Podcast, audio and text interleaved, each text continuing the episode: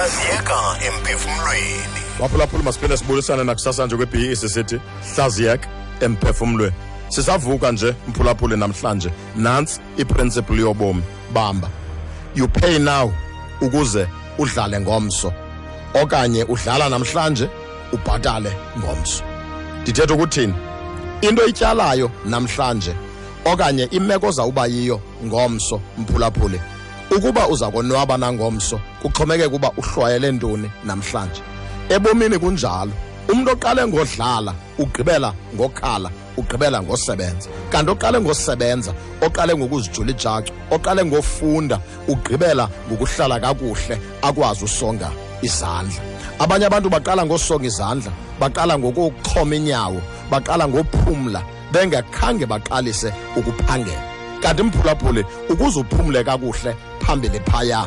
Qala ngophangela namhlanje. Futhi eyona nto imandi mphulaphuli kukuba uphumle ebudaleni hayi uba uphangele ebudaleni bambi ke baqala ngokuphumla baqala ngokuba bangenzi nto bangaxakeki bangaqukezi apha ebutsheni babo udibane nabo ke ngoku umntu sele ephangela ephangela sele engenawo nala mandla okuphangela. Mphulaphula ubufuna uphumla kakuhle ngomso. Phangela namhlanje funda namhlanje qukeza namhlanje sebenza namhlanje siya esikolweni namhlanje. Ngomso uzawukwazi ukuphumla kakuhle. Nini emandi eqhakazileyo kuwena Kodwa kwathi gqibelele